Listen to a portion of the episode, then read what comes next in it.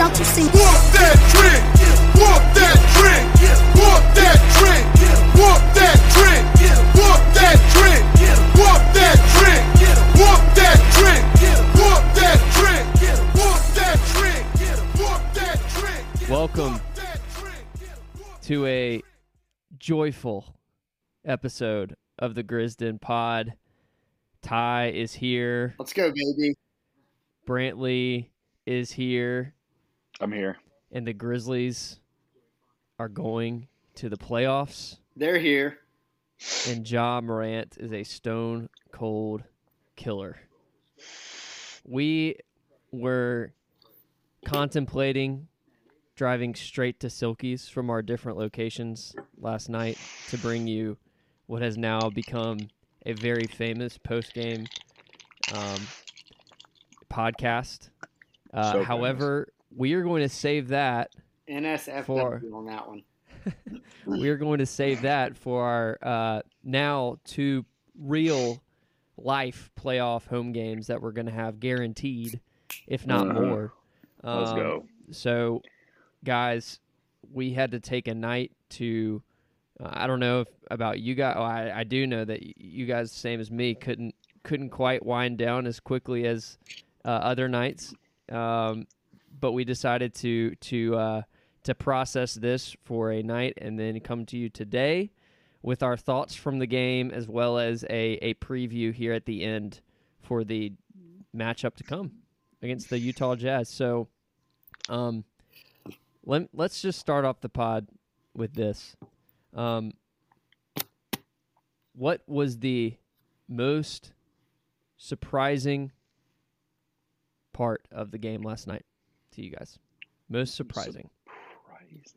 I'll I'll go in a hurry. Um, it's kind of one big thing, but Jenkins sticking with Grayson and it working out. Yes. Playing Tillman over Jaren, and it worked out. Those are the two big ones to me. Is Grayson? I mean, Jenkins has believed in that dude from the start, never wavered. And the fact that I don't know if y'all saw this post game, but they asked, I love Jenkins for this. We'll, we'll probably get on his negative stuff in a second, but they asked why he played Xavier over Jaren, and he said it was a gut thing. Let's go.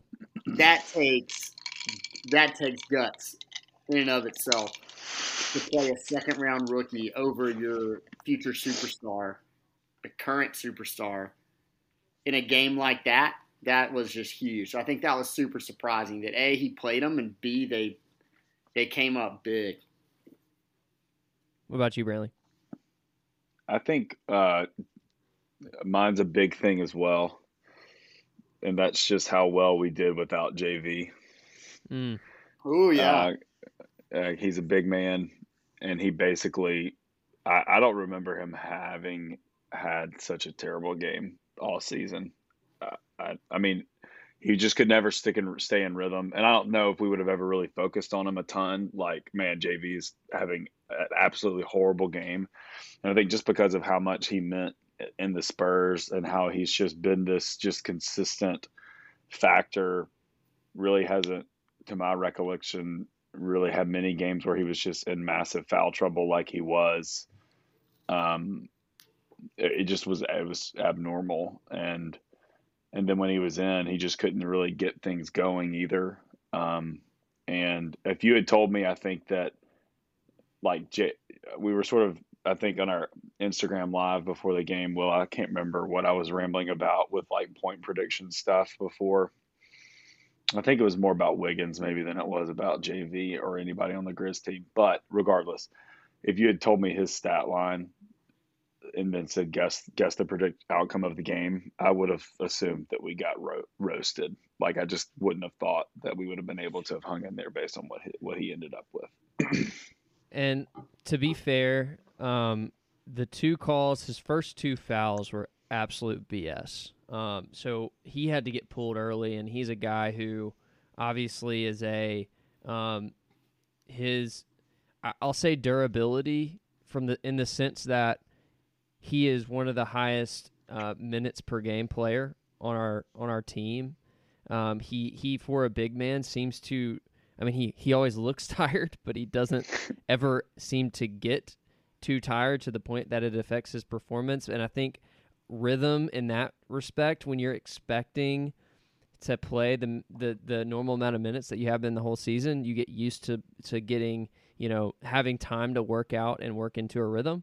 And I think you know in his defense, it, it really is is tough when you're taken out of that normal rotation. I'm sure he he also wasn't playing. I'm sure mentally is free just because he knew that there were th- these fouls that he had to avoid and wasn't able to be as aggressive. And so, I mean, he still led the team in rebounding in the game, even with only 26 minutes. So um, he had 12, I believe. But uh, yeah, that was. I agree with your point on if you had told me that before the game and, and I got to see what his output was going to be, I would have agreed. I think to me, um, the most surprising thing was a, a stat that I came across in, in unpacking this game, which was the Grizzlies had more steals than turnovers. Whoa. 14 steals and 13 turnovers. And this is a young team, and we've come to expect that turnover number to be a, a huge weakness.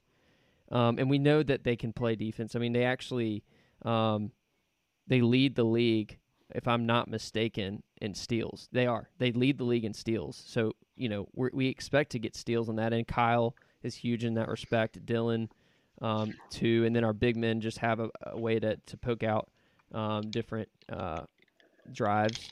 But to to have your steals exceed turnovers, that's not a stat you see. How many Um, so- blocks did we have? Do you have that pulled up? Um, I do not, but let me.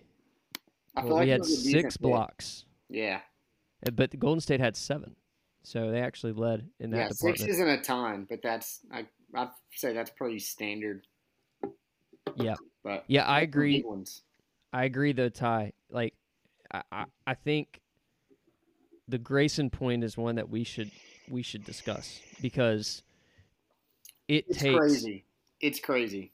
it takes major faith because his defensive performance was still not great at all in the game. And like he was, he was a liability. he was matched up against Wiggins most of the time, which Wiggins has like three inches on him at least. Like way more athletic. Grayson's pretty athletic, but Wiggins is if he's anything, it's athletic. Um, Yep.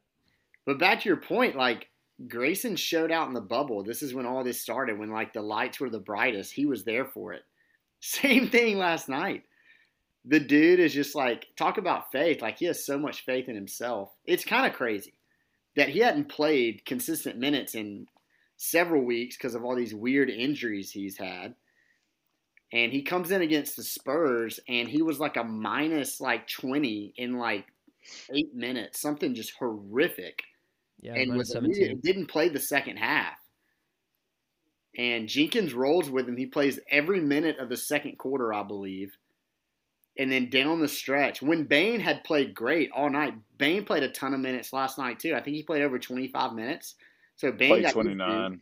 Yeah, back to Melton. I think Melton played 10 minutes last night, which Yep. we were talking about this before the game last night is a lot of people are like you got to play Melton to kind of like guard Steph and Jenkins was like nope not going to do that it's just yeah it was he stuck to his guns and I just can't I can't believe it it's crazy you're right we should we should at least mention Grayson just no hesitation pulling those threes and they were like there was no question those were going in Yeah, two two major major plays in overtime, which we're going to unpack overtime here. Okay, so we've talked about the most surprising parts of the game, and we'll revisit those. But Ja Morant is here for the moment, and I think he was the um, on a national stage. Ja has proven that he'll step up, and when when it when our backs are against the wall, he's the guy that we're going to turn to. And so far, last year, um, without Jaren in the bubble against a Portland team, had a huge triple double, his career high. um, went toe to toe with Dame, and they were just a little bit better than us. And this year, I think there's an argument to be made that they were also uh, Warriors were a little bit better than us, and yet um, had the two floaters down the stretch. But for me, I think the the uh, biggest swing of the game was his three point shooting. He went five for ten um, from three, and on four of those, he wasn't. I mean, he had all the space in the world because of the way the Warriors played him last game. They went out and did the same thing, which as a coach, as Steve Kerr, I would probably do the same thing. And yet, him hitting those shots were to me the reason why um, they were able to run, or excuse me, they were able to win. Um, what did y'all think about Josh's performance? What stuck out? I mean, the three point shooting that is is uh, I don't. I mean, that's the thing that we've been saying. We just really have been needing to see from him, you know. And I think that there were definitely some national, there's some na- different national attention just looking at his holistic average for the season. Again, even last night, which I think for us as fans, we we know that Ja has been improving throughout the season, and I think I think the stat that I saw that Nate Duncan tweeted was something like since March he's shooting like 30, close to 39%, which you know is a right around I think where he was at last year and felt fine. It didn't feel great, but it didn't feel horrible. Which the beginning of the year, I mean, the dude like it, you there was no chance any of his three pointers were going in. Um, that that that changed the game. I, that was that the and the way that we guarded Steph um, which we can talk about in a bit. Um, like just that plan were to me the two big storylines for the entire game that just persisted throughout, and that was and it and it worked. And he came out looking aggressive. Um, aggr- maybe aggressive is the wrong word, but just like knowing I'm stepping into threes. I'm not going to hesitate. I know that I'm going to catch and shoot. The game depends on it, and it worked and it worked through the entire game. And honestly, like that, he we need that mentality the entire like the rest of his career. What do you think, Ty? What stuck out about Ja's game? I think yeah, his aggression, but also so t- the three pointers were awesome, but down the stretch, like we played him, like Jenkins truly basically just put the ball in his hands and was like, "All right, what you got?" Our offense is up to you. Whether we score this possession is solely up to you. And to be a second year point guard with just the entire weight of the offense on his shoulders, especially down the stretch. Like I know Grayson hit those two shots. Who assisted those? There you go. Tillman's big shot in the corner. Who drove the paint, collapsed the defense? Of course it was Ja. Who hit the two floaters down the stretch? Of course it was Ja. So to me, it's just like when it when it really came to a point where we just had to have something like we talk about to be successful in the NBA, to make like big runs in the playoffs, to be like a legit like really good team, you got to have a guy that you can just get the ball to and make something happen. Like whether that's create for yourself or create for other, you got to have it. You got to have it. And Ja last night had it. And even down the stretch, he, I mean, he made everything happen. Um, and he was our just sole creator on offense, especially with JV struggling and foul trouble, fouled out, all that kind of stuff. Like it was all on him. I mean, I remember multiple times where Ja dribbled up and either gave it up to like Kyle, and Kyle's awareness. We need to, yeah, I would just shout out him too. He played great. But mm-hmm. Kyle immediately like accepted the pass and then like told Ja to come back and get it like immediately. And he was like, no, no, no, no, this is this is yours. Like this is your rock. You go go handle business. And he did. I just thought that was great. And they were collapsing on him. I guess Juan Toscano Anderson's their best defender. I don't really know. He didn't stand a chance, but they were their entire defensive coverage was like just get the ball out of Ja's hands, like because they were. We kept trying to get like the switch on Steph, but every time we would get the switch, they were always looking to like either hedge really quick as soon as Ja went in the paint. He was like spinning away from it. It was just like he was out of control if he plays like that, like we're not, I don't think we're going to beat Utah, but if, if we get that Ja night to night, A, I think Ja has to realize that, like, for us to be good and for us to make the playoffs, he has to be that all the time. There can't be another version of Ja if we want to be this successful, right? If we want to be playoff bound every year, if we want to like flirt around the eight seed, we can have the Ja that kind of floats in and out of games sometimes, or not necessarily floats, but like looks to get others involved a lot and stuff like that. But if we want to be like legit, Ja has to be what he was last night. So I'm really curious to see what this. It's just gonna be so fun to watch him in the playoffs because you're. I mean, he's like after he hit that floater, he was like running down the court, basically saying like, "I'm a mother effing dog." Like he like he gets so fired up. Um, mm. So I'm really excited to watch him, and I'm really curious. I, I'm guessing Royce O'Neale, which we'll get to this later, is going to guard him. Who's a really good defender. So again, it's going to be a lot of it's going to be on Ja this next uh, next series too. But I can't wait yeah. to see how he responds. Yeah, one of the last night there for sure. For sure. Um, Brantley and I went live before the game to preview it, and we had two major keys, and one of the keys was that we needed Ja to come out and actually be aggressive on offense, which he came out and did that. The other was that um, we believed that John JV were going to get their numbers and that it was going to come down to who was going to step up as the third guy. And we said Jaren um, was that guy for us right now. What we we were correct in the theory of the third person being the difference. However, what we didn't expect was that to be uh, Tillman, and really a combination of Tillman and Bane because they combined for 21 points That's off huge. the bench. Yeah. And Yep. um, compared to the third banana on the Warriors, which you could argue it's either Andrew Wiggins or Jordan Poole, both of which had okay shooting nights, but you could tell um, Wiggins definitely down the stretch hurt them more than he helped them. Mm. And uh, Poole is just not quite good enough yet on defense to make a huge impact, um, although you, he's hurt on the offensive end. One number I wanted to shout out was on Sunday against the Warriors, the bench had 14 total points. Wow. Last night against the Warriors, the bench had, let me do some quick math, make sure I am saying this right, 40 points. 40 points versus 14. Uh, Grayson Allen, 4 for 5 from 3, had 12. Desmond Bane had 10. Tillman had 11.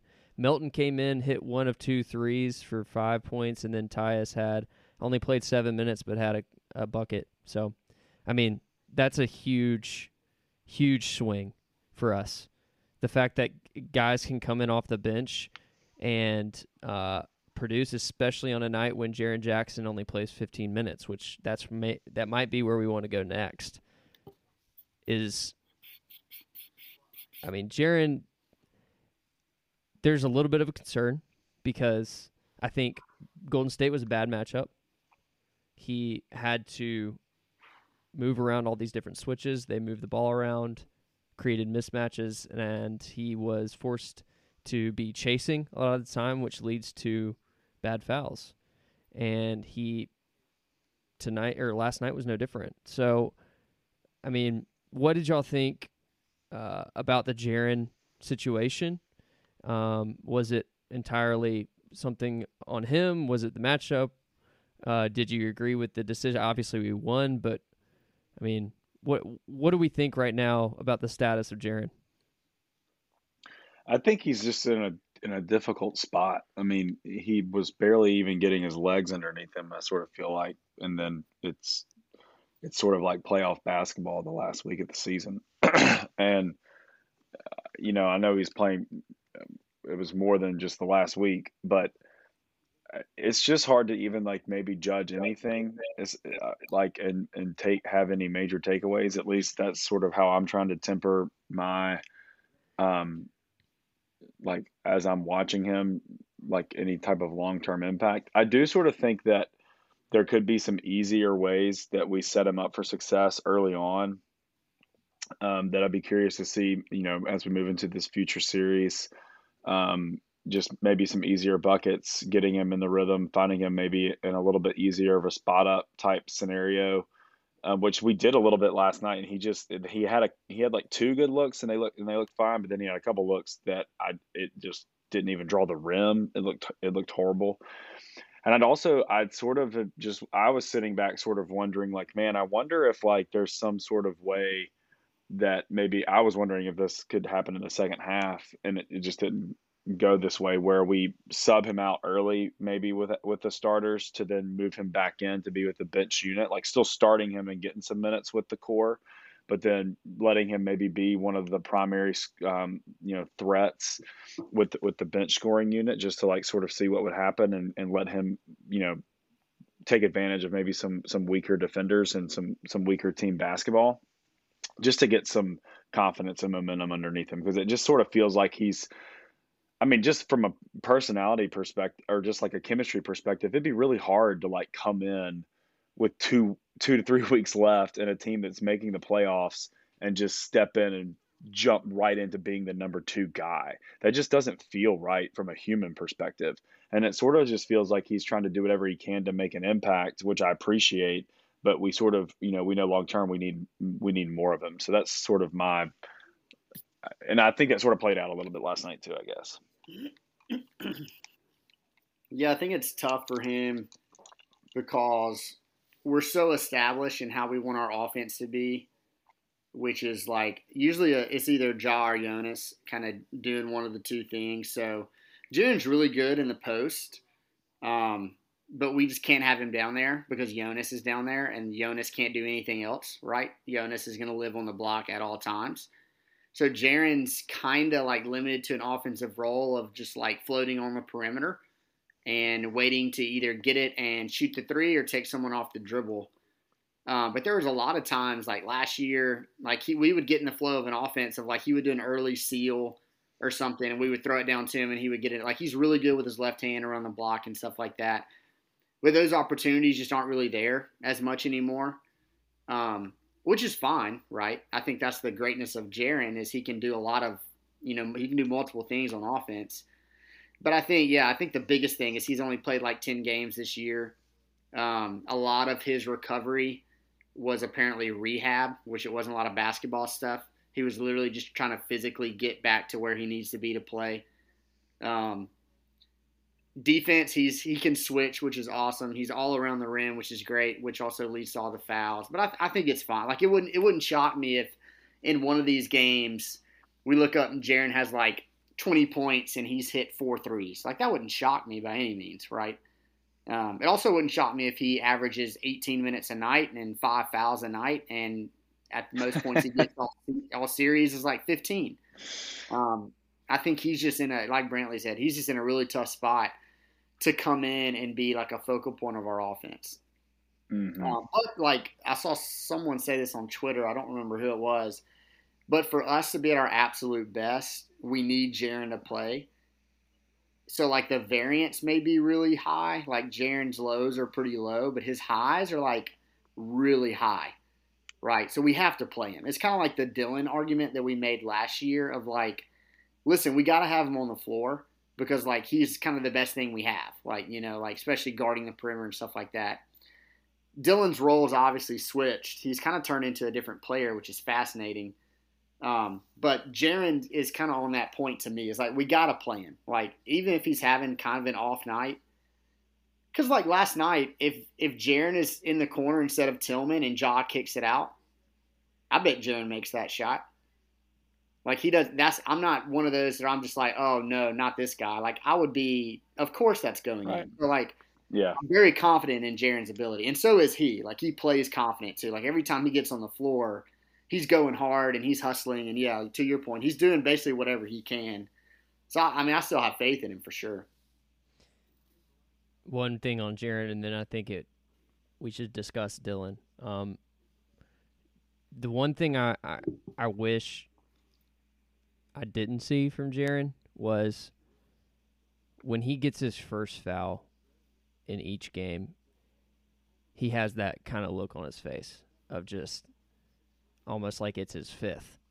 And I'm like, mm. all right, man, like this is obviously in your head. And we talked about it last season. He's an he emotional was, guy. Yeah. He's a super, eh, he had, it's, it's just this look of despondence. And I'm like, all right, man, hey, you're good. You haven't gotten that fifth foul yet. Like this is your first foul in the flow of a game. You're playing on the block against guys who I mean, that's just natural. You're not gonna you're not gonna you're not gonna get every call um, going your way, and it's cool. So I think that's what I'd like to see, and I'm sure two the coaches are. power means two times Uh.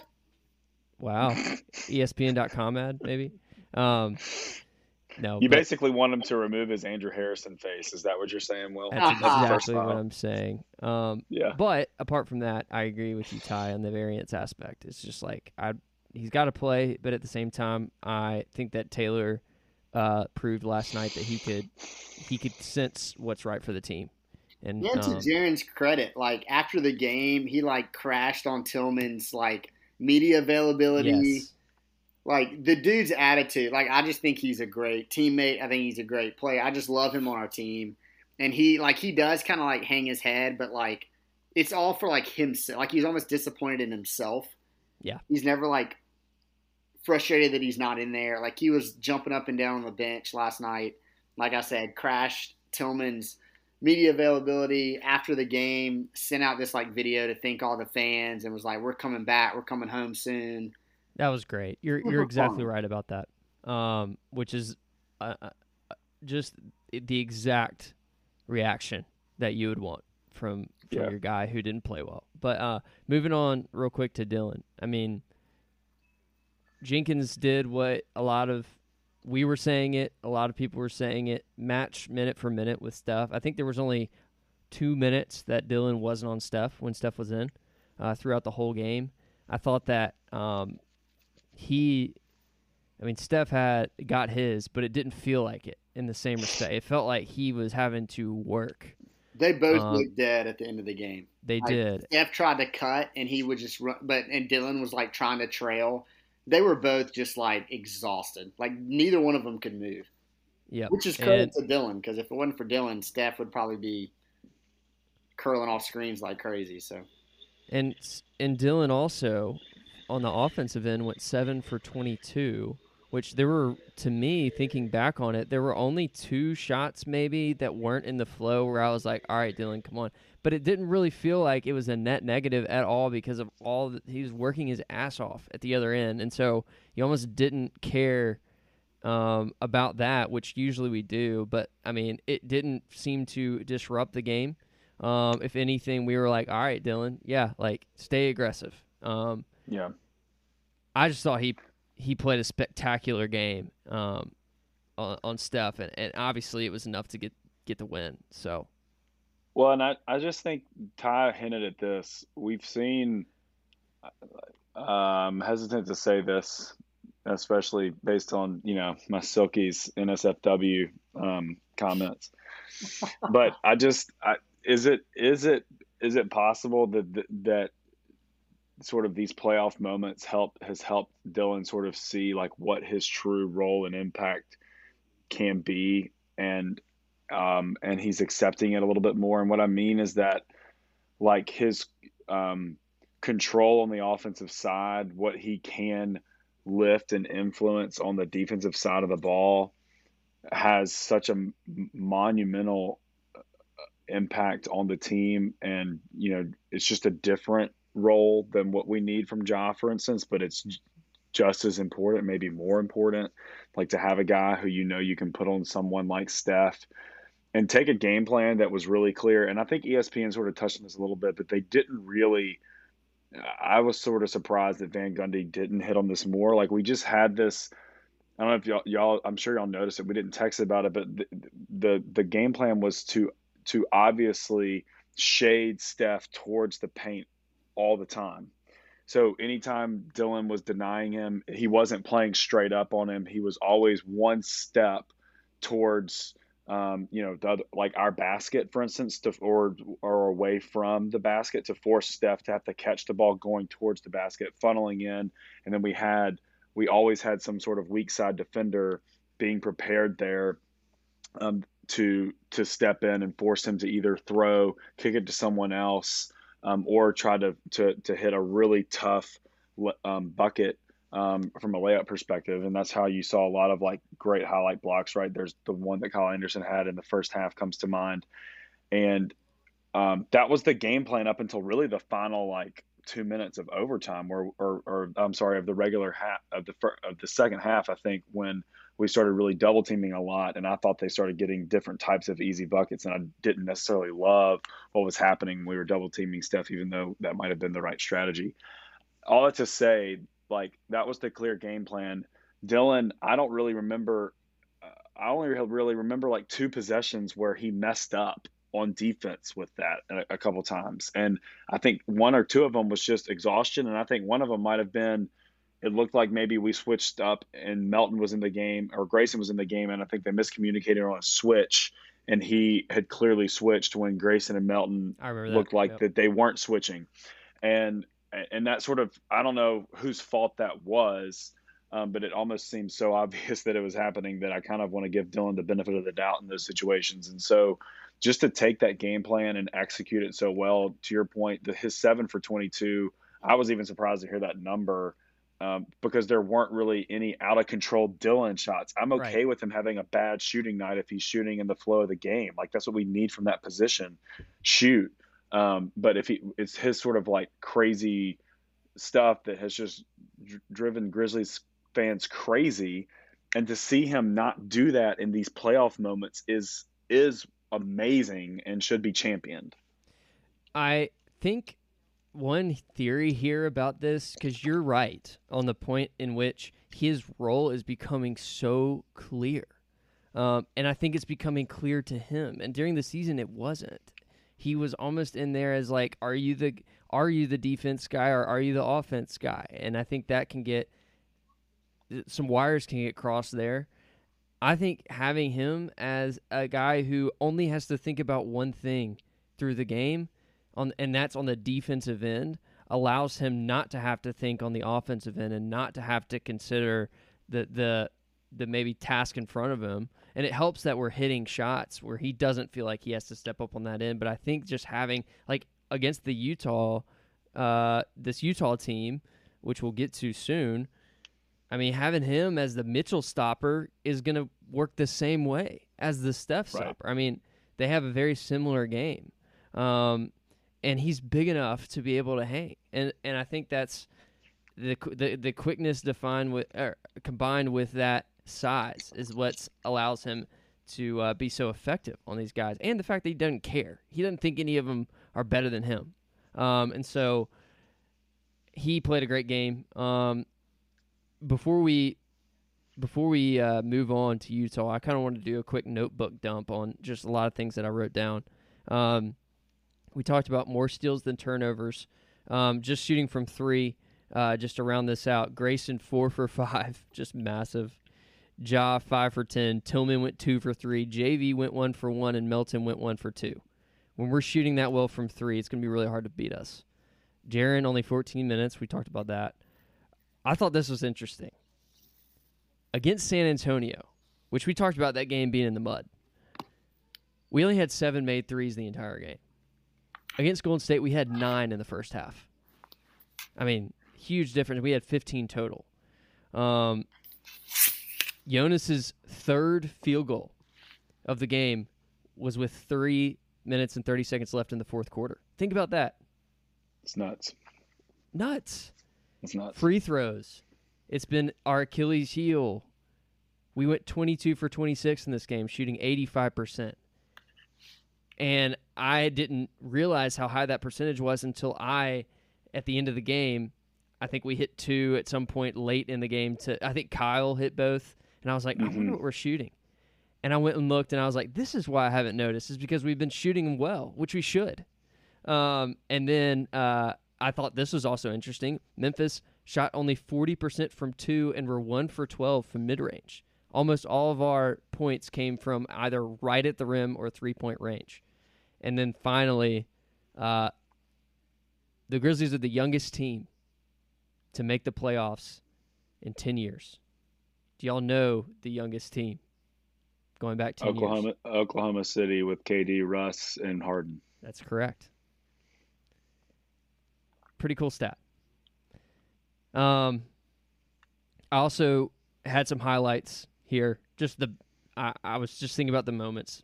Um, number one for me in the game is Josh floaters to clinch. I mean, just unbelievable. Number two, Tillman's corner three. I just don't. I mean, at the time awesome. when he when he had that three, uh, Jordan Poole, with under two minutes to play, had just hit a three to put Golden State up two, and the shot clock was running down. Ja came into the lane, didn't look like he had anything else, any other options. He's he's almost about to hit the ground after jumping up and and like coming back down to earth, and somehow sees Tillman in the corner at the last second. And Tillman, it was so funny because if you watch the highlight back, the, the ball goes above where the camera is. so for a split second, you're like, "What? where is it?" And then it splashes, and it's just, I mean, that to me was like the second best moment. Third, um, a an unheralded moment I think is is at the very end of regulation when we had when Tillman came in with with two minutes left, mind you. Uh, Steph had the ball. He was double teamed outside uh, on the uh, free throw line, extended side of the three uh, behind the three point line. Um, three seconds left. Swung it to Draymond, who had a wide open lane, and Draymond is known as one of the best decision makers in the league. Drove down, and Tillman rotated over from the block and contested his shot without fouling, which then sent it into overtime. I thought just unbelievable defense. Um, just a few more. Uh, Ja, with about four minutes left in the second quarter, he had one of the, the dirtiest highlights that I can remember seeing from him, where he was down on the block. Uh, Tillman was on the other side. Uh, Steph and Draymond had a, double team on Ja. He faked one pass to Tillman uh, on the outside, then went around Draymond's body, faked another pass. Steph and Draymond both looked, and then he just scooped it up and was wide open. It was just nasty. Uh, one of the most underrated moments was when Ja was taking out the ball underneath our basket, and and they had a set play for Dylan to cut across the lane and get a quick layup. But Ja had this pass with his left arm that he just swung around whoever was guarding him and just put it perfectly right underneath the basket to where Dylan was already jumping and could catch it and just go straight up. And it was like a moment where you have to be elite level basketball IQ to know exactly where to put that ball and also have the skills to do it. Um, and then finally, just the, the the Jordan Poole three at the very end of regulation to get it within two, or at the end of overtime to get it within two. I mean, we thought we knew we had the game, but at the same time, we're conditioned to believe that what could go wrong will go wrong. And Poole hitting that three uh, with two seconds left, and then us having to take the ball out, and Kyle throwing it into a cutting Bane, who was definitely like the fourth option on the play, and then having the dunk and one just with two seconds left in overtime to clinch it. I just thought that was just an incredible moment. Um, and and that's all to say. Like Bane and Tillman, to me, apart from Ja, were the obvious MVPs. And I put this in a tweet earlier uh, today. Just my number one, one of my number one takeaways from the from the Grizzlies Warriors game last night was Bane and Tillman are 22 years old, which is just an atypical age of players that NBA front offices draft now. And I think that experience uh, yeah. Has proven to be invaluable with our young core. And the fact that you can put them in a playoff game in, a, in that situation and trust them uh, is just kudos to them. So I just wanted to, to, to share all that because, man, it was just a wild game with so much going on. And it's hard to, I mean, we could unpack each of those and probably spend five minutes on each, but I just, I just want to share. Um, any final Yeah, thoughts like, before we move on? What a Jazz? fun game. I mean, just like how like that was so much like this little run, regardless of like what happens. You know, we've been here before as a franchise. Like I think all of us in recent memory who've been Grizz fans can remember like when as an eight seed we've we've upset the one. But like and like it's gonna be fun and competitive regardless. There's more basketball in Memphis. Like for those of you that haven't been to a game this year, buy a freaking ticket and go to the game. Go to You a playoff game. Go to Beale Street. Do the things. Experience this moment because there is nothing better than living in Memphis and experiencing playoff basketball. It's like top of all things of living in the city, and like we're and like we had to go through this gauntlet to get here, and we're here, and man, I just like what a fun like just thing to see this team like growing up in front of us, and they're getting to also give us some really sweet things to experience, which is all of us can can do and cherish. We're playing with house money. That's the best part of this whole thing. We weren't supposed to be here, and we're here, and we have a team Yeah. that can compete. Um, all right, let's move on real quick. Let's talk about the Jazz. Um, Ty, we'll start with you. What is like the first thing on your mind moving on from this play-in tournament? We have a at least four games against a Jazz team, which is the number one seed. They've been playing really well all season.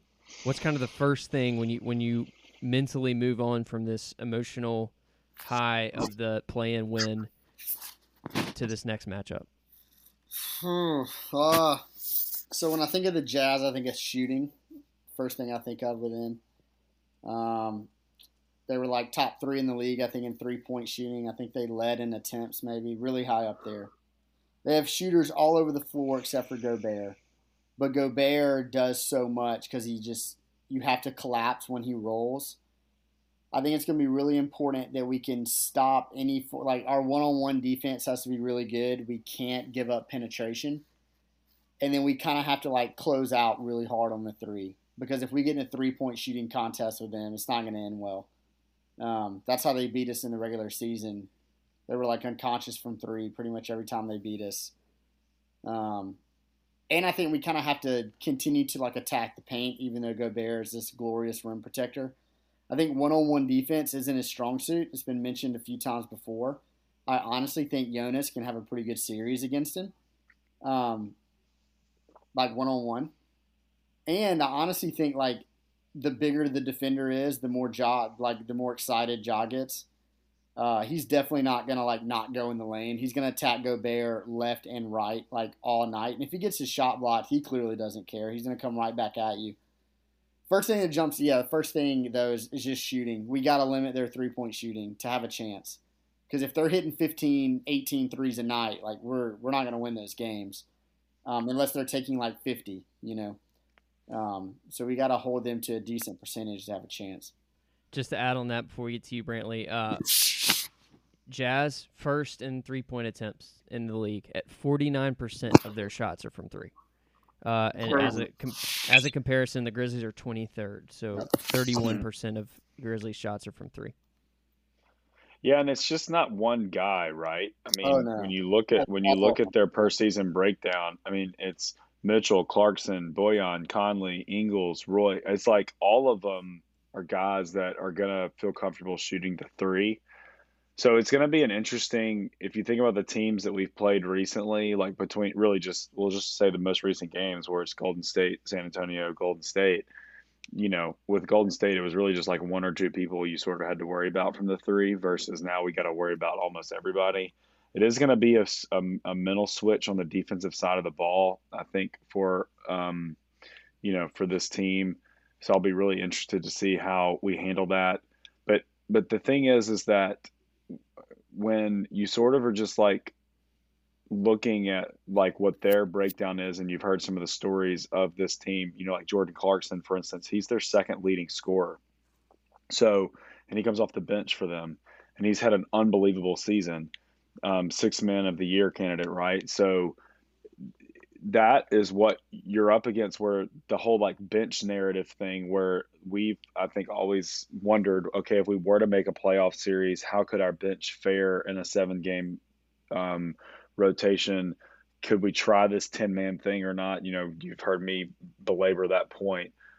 The jazz are one that I'll, that also have sort of a deep bench. They have eight they have solid eight guys that they use um, and i would imagine that those eight to nine are who are also going to get playing time as well and so um, like we're going to still need people like Grayson and Melton to really step up and have significant um, contribution.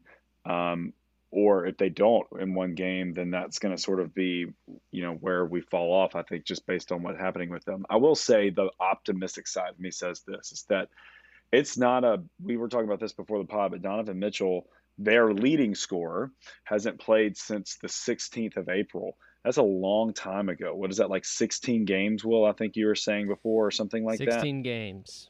Yep. Like that's no small thing. We're seeing that with Triple J. I mean, it's obviously like double the amount with Triple J, maybe even triple, honestly. But like, and he's a fantastic player, so they're gonna they're gonna probably be able to snap back into reality sort of quickly, but maybe not. And maybe that's if he does start game one, they may be knocking off some rust, and we might be able to steal one on the road. And if you steal one on the road in the first two games, all of a sudden you're coming back to Memphis, and this this place is gonna be lit. Like the Grindhouse is going to be what it is. It's supposed to be, which is a, a, home court advantage. And I don't know, like that. That really, I'm not just walking into this just thinking like, man, the, they're the number one seed and they're unstoppable. It's like, man, they've they've got an injury. They're you know, Tony Parker or whatever. If you want to, if you want to make him their Tony Parker, if we sort of compare the Jazz to like old school Spurs teams, whether he's Manu or Parker, I don't really know. Like he he hadn't played in a while and it may take it may take a bit, and we might can take advantage of it. Not only that, Conley has also had a hamstring issue in this yeah, great point. last month of the season, and so those are their two lead guards. Um, and uh, what you referenced earlier, they do have a primary seven-man rotation, so you'll, you'll start Mitchell, Gobert, Conley, Bogdanovic, and O'Neale, and then Ingles and Clarkson are uh, essentially, I mean, starter minutes. And then their secondary yep. guys, Favors and Georgie Niang. You know, Niang is an incredible three point shooter. Favors is a solid veteran who's going to be there. There, he's going to be playing their like Tillman role on this team. Um, so I agree with you. I mean, it, it's almost from all sides, and I'll run through a few comparisons that I looked up between the Jazz and the Grizzlies in terms of net rating. And if you're not sure what net rating is, that basically says um, average offense minus, or basically points scored on average in a game throughout the season minus points allowed in a game throughout the season. What's the net of that? So a positive net rating means you're scoring more than you're allowing. Um, the Utah Jazz are first in the league at, at a 9.0 net rating. And just to put that in perspective, that's in the top 15 all time in any season in NBA history. This team does it on both ends, and they have the best defender in the league in Rudy Gobert. And on the offensive end, as we said, they they are a legitimate three point threat throughout the entire game and from any of their guys essentially. Um, they play just a complete game. Memphis is 14th in the league in net rating, so that's at 1.2. Um, the Jazz are also third in opponent three point attempts, which means that they're they don't allow very many three point attempts. They guard the three point line really well. The Grizzlies are 18th in that respect, so pretty average. Um, the Jazz are also first in rebounding in the league, and they're third in offensive rebound percentage. The Grizz, however, are fourth in the league in rebounding and are sixth in offensive rebound, rebounding percentage. These are two teams that rebound incredibly well. So expect Jonas and Gobert to just have a knockout, drag out time down there on the block trying to get rebounds. I could see them both um, almost canceling each other out in that respect, and it's going to be up to some of the guys, um, whether it's power forward, small forwards, crashing the boards and, and taking advantage of some of that canceling out. Um, this is a, a, a, on the Grizzlies' advantage side. We're first in steals, as I mentioned earlier. The Jazz are only 29th in steals. Um, you could interpret that a few ways. You could say that they play a conservative brand of defense. Um, but you could also say, you know, the Grizzlies, that's just where they have an advantage. And so um, that would be something to watch. In terms of pace, the Grizzlies are eighth in the league and Utah 16th. Playoff basketball slows down. It's a half court game. So um, if the Grizzlies can force those steals and, and make this a, a an up and down game, I think that favors the Grizzlies. However, it's a half court. Probably Utah has the edge. In terms of turnovers, Grizzlies are sixth in the league in turnover percentage, means whatever percentage of possessions in the game that you turn it over. Grizzlies unfortunately have a high percentage. Utah pretty takes care of the ball. They're 19th. And then the final thing Utah is 31 and 5 at home. So they take care of their home court. However, they're 21 and 15 away. So that's that's not a great uh, I mean, away you want to be a, an above average away record is still good, but that to me shows some real vulnerability and it shows that we're 18 and 18 at home and actually 20 and 16 on the road, which I thought was interesting. Mm. Um, so it's it's interesting going into this game, like you said, Brantley, because it's it's not a team that you feel threatened by this one superstar where you know they have the best player in the game. Like Ja Morant could very well be the best player on the floor. It's just a matter of the supporting cast on each team. And uh, coaching wise, Quinn Snyder, I mean, he's unbelievable. He and Jenkins actually coached together um, at a, a, couple stops, so um, they they they probably have enough of a history to to know what the other's tendencies are going to be. Um, so that'll be pretty intriguing. I'd probably give the slight edge to Snyder there, but um, anyway, it's gonna be it's gonna be a fascinating fascinating series, um, and a high variance, I think, because in our three games that we played them, two of them were actually within four, and one of them they they shot real well and ran us out. Um, but we played them pretty close. It wasn't it wasn't a a um, a beatdown each time. That's so. right. uh, just pulled this up on Twitter. I don't know if y'all have seen this, but Bryce Hayes uh, just tweeted that that the Grizzlies, um, by winning last night, get an extra earned uniform next season for making the playoffs. So in addition to what, you know, the standard things, we can look forward to having an additional jersey in the rotation. So just hey. submit that to you all as a as a fun thing to look forward to. Oh, one other thing I want to mention. So a lot of people kind of talk about how like you got to be in the lottery to get a really good draft pick. So I've been looking at a few random mock drafts and there are like several mock drafts that have a like pre-college season lottery pick like falling either to us or behind us. So don't count out just by the fact that we made the playoffs. Expect like some like crappy draft pick. We have a chance to also get like a really like Moses Moody in one draft was falling to us. Ziaire Williams was another guy that was like a preseason like top eight pick. He's now projected to go after the lottery that was another thing I want to throw out because I, I think a lot of Grizzlies fans were like, "Oh, we made the playoffs, and now we're not going to get a good pick." Don't necessarily think that either. Also, just look at the two guys you just drafted last year. 30th Bane was the thirtieth, I think, or something. Yeah, and Tillman was a second rounder. Guys, our front office knows what they're doing. If no. anything, I think they prefer to be back there because they can take advantage of the value and play the odds, and also not have a bunch of uh, a liability on their books in terms of cost. Um, going through the game schedule, first game, Sunday night, 8:30 p.m. TNT. Guys, listen. Next week at work, plan on being tired. We're going to be staying up, and it's going to be worth it. Game two, Wednesday night, 9 p.m. on TNT. Game three, next Saturday, 8:30 p.m. on ESPN.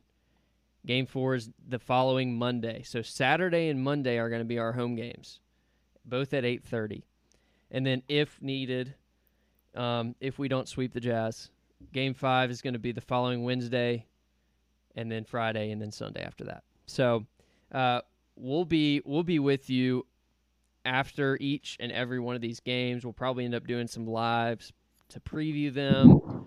Um, if if if there's been a really fun first half, might even jump on at halftime. You can expect um, some great content coming from the Grizzden Pod. Shout out to everyone who bought a T-shirt in this promotional period that we had in the last week. Um, you're getting full refunds, and just to everybody else out there, um, I don't know. I mean, we first of all, shame on you Second of all, we'll see what our promotion is going to be during the playoffs. We might come up with something. Um, but all I'm saying is the t-shirt game is going to be stepping up during this playoff stretch. Okay, we got some ideas. The shirts we already have on the website. I mean, you're just gonna you're just gonna want to collect them all. Okay. So so get on grizzden.com, catch up with everyone else. Um, if you didn't buy a shirt, you're behind, and uh, we look forward to we look forward to your order. Um, so, last thoughts, guys. We have just a few minutes left. Um, predictions. Let's go predictions for the Jazz series. Uh, I'm gonna try to be as like realistic as possible. I think I think we take them to six, but I think they beat us in six. Um,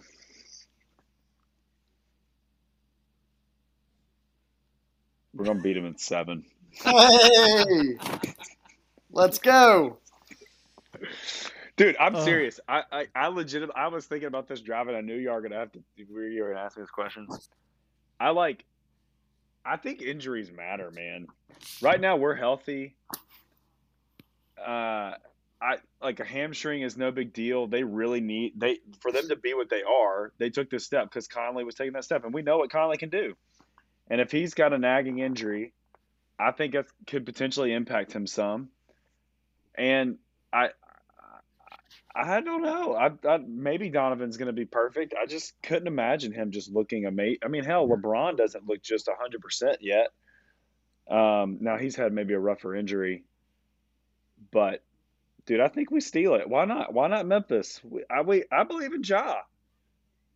I hope you're right. I want to be. I want to be so wrong that people will call me dumb. I want to be called dumb.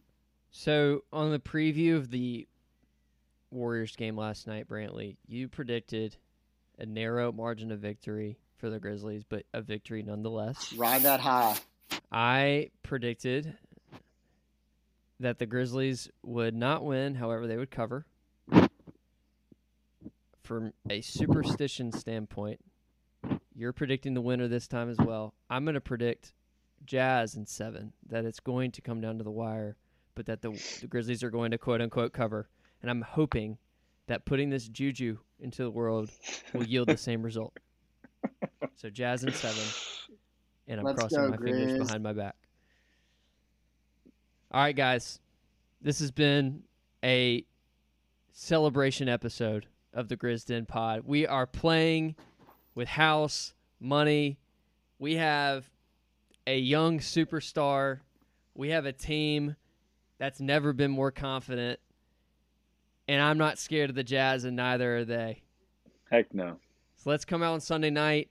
Let's steal game one in Utah. Take away home court advantage. Let's And go. let's get it done. Come on, Guys. baby. None of you, y'all hear me? I, like my voice right now is hoarse from the Spurs game and from last night. If you're a Grizz fan and you still have a voice, you there you are not being loud enough. There is a problem. Yell, be loud, wake your neighbors up. If you have some accrued vacation from 2020, take it all this week. Take it all and celebrate. Love it. All right, guys. Grizzden.com for the swag that you need for the playoffs. Uh, for Ty, for Brantley, for Ja Morant, I'm Will. Thanks for joining the Grizzden Pod. We'll talk to you very, very soon. Let's go, Grizz.